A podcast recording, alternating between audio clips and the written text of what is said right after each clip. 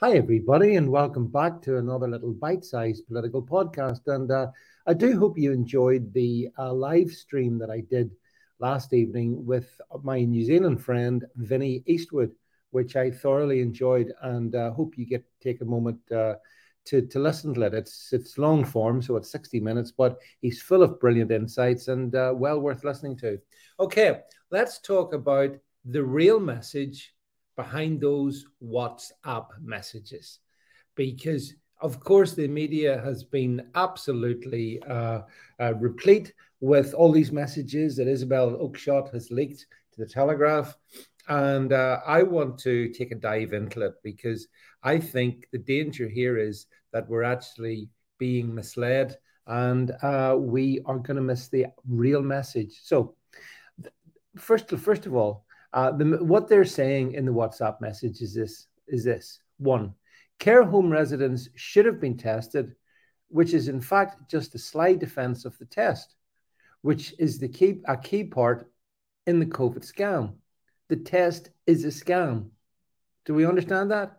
So saying that the care home residents should have been tested is just a reinforcement of the scam. Secondly, Matt Hancock demanded credit for the vaccine, which is in fact just a sly defense of the vaccine, which is the real killer.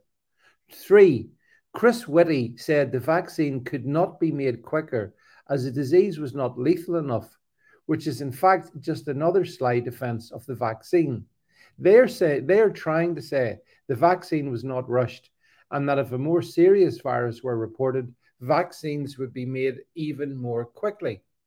So so the big reveal of the WhatsApp messages is number one, tests are good. Number two, vaccines are good. Do we get that? The WhatsApp messages are a limited hangout psyops, bilge from the first to the last.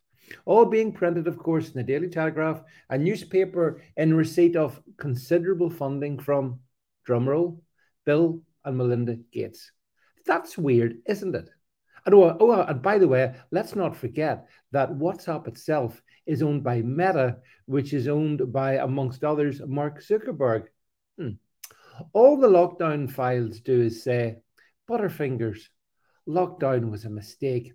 Very sorry. We're very sorry. We made mistakes, but anyone can make a mistake. No. Lockdown is gone and it's not coming back. But this is the devious thing about the lockdown files. They reinforce support for tests and vaccines. Tests, as we all know, are absolutely worse than useless. In fact, in my, in my view, they can be harmful. And the vaccines we know to be lethal. So, in other words, the thing that uh, the things that remain from COVID tests and vaccines are actually defended at the core in the lockdown files.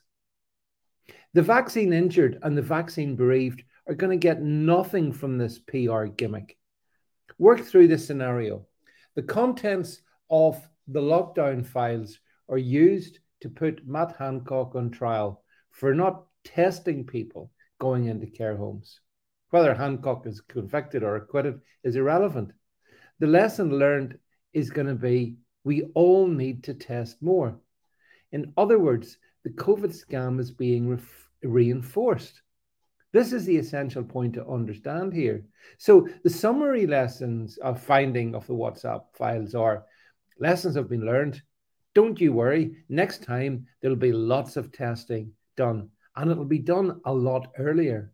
We'll make sure we have more PCR testing.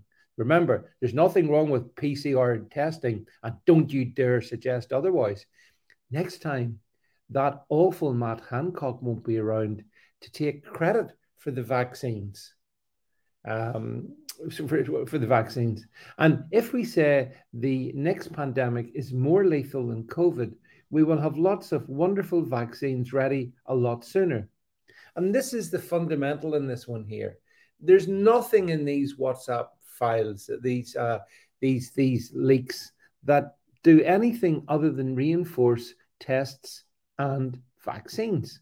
But we all know, or those of us in the truth community understand, that the vaccines were fatally flawed, absolutely worse than useless. But now they're trying to say, well, next time round, don't worry about it. We're going to test a lot more, a lot faster. And the vaccines themselves, well, I'm sorry, the record speaks for itself. There's lots of uh, investigations need to happen into these vaccines, most of them criminal, and hopefully some of them will result result in individuals being um, uh, brought to uh, brought to book. I doubt it. And then, I mean, the, the final thing is, oh, is also I'm reminded of the Sherlock Holmes uh, story about, you know, the, the story about the, the, the, the curious incident of the dog in the middle of the night. The incident was not that the dog barked, but that the dog didn't bark, right? So in all these WhatsApp messages, there's no method, there's no mentions whatsoever of the uh, vaccine efficacy. No, no mentions about that. Uh, no concerns whatsoever about the isolation of people and families from their loved ones. No concern about that. No questions even about the efficacy of the vaccines. Nothing. That's weird, isn't it? It's weird. These, uh, you know, released, uh, not to be seen WhatsApp messages actually do nothing other than reinforce the narrative that we need plenty of tests and, of course, we need faster vaccines.